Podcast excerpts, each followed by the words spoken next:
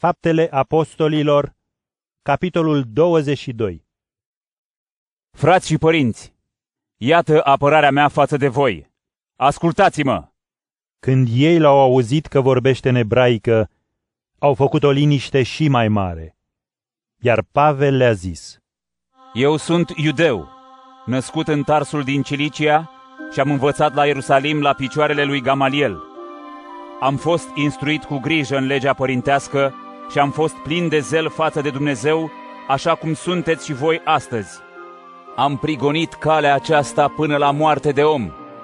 I-am arestat și i-am aruncat în temniță pe credincioși, bărbați și femei. Marele preot și toată adunarea bătrânilor pot să dea mărturie. Am luat de la ei scrisori către frații din Damasc, ca să merg și să-i aduc pe ucenicii de acolo, legați la Ierusalim, să fie pedepsiți. Însă, pe când călătoream și mă apropiam de Damasc, pe la amiază a strălucit deodată împrejurul meu o lumină puternică din cer. Am căzut la pământ și am auzit un glas care îmi vorbea: Saule, Saule, de ce mă persecuți? Eu i-am răspuns: Cine ești, Doamne? Iar el mi-a zis: Eu sunt Iisus Nazarineanul pe care tu îl persecuți. Cei care erau cu mine au văzut lumina, dar nu au auzit glasul care îmi vorbea. Iar eu i-am spus: Ce vrei să fac, Doamne? El mi-a răspuns: Ridică-te și du-te în Damasc, pentru că acolo ți se va spune tot ce ți s-a hotărât să faci. Cum nu mai puteam vedea din cauza strălucirii acelei lumini, am mers în Damasc, condus de mână de către însoțitorii mei.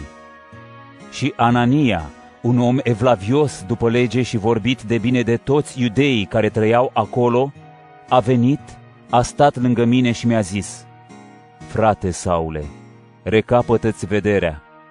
Chiar în clipa aceea mi-am recăpătat vederea și l-am văzut.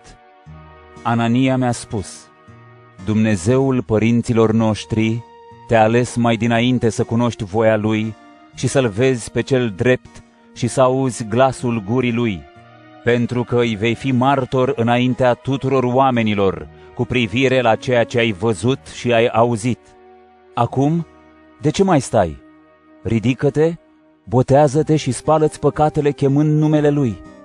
Când m-am întors la Ierusalim și mă rugam în templu, s-a făcut așa că am intrat într-o stare de extaz și l-am văzut că îmi spune: Repede, grăbește-te și pleacă din Ierusalim, căci nu vor primi mărturia ta despre mine.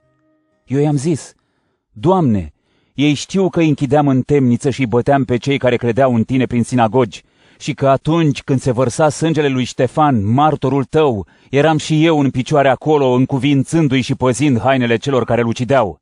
Dar el mi-a zis: Du-te, căci te voi trimite la neamuri, departe. Ei l-au ascultat până la vorba aceasta. Atunci și-au ridicat glasul și au strigat: Ia-l pe fața pământului! Nu merită să trăiască un asemenea om! Strigau și își vânturau hainele și aruncau praf în aer. Comandantul a poruncit să-l ducă în fortăreață și să fie biciuit și cercetat, ca să afle din ce cauză strigau ei așa împotriva lui. Pe când îl legau pentru biciuire, Pavel i-a zis căpitanului care era de față: Vă este permis să bateți un cetățean roman care nu a fost condamnat? Căpitanul, auzind, a mers la comandant să-i dea de veste și i-a zis: Ce vrei să faci?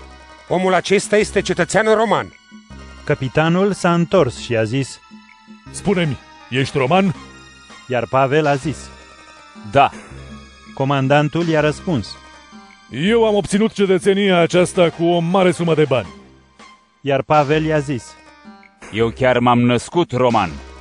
Atunci, imediat, cei ce se pregăteau să-l interogheze s-au retras. Comandantul s-a temut când a aflat că Pavel este roman, pentru că îl legase.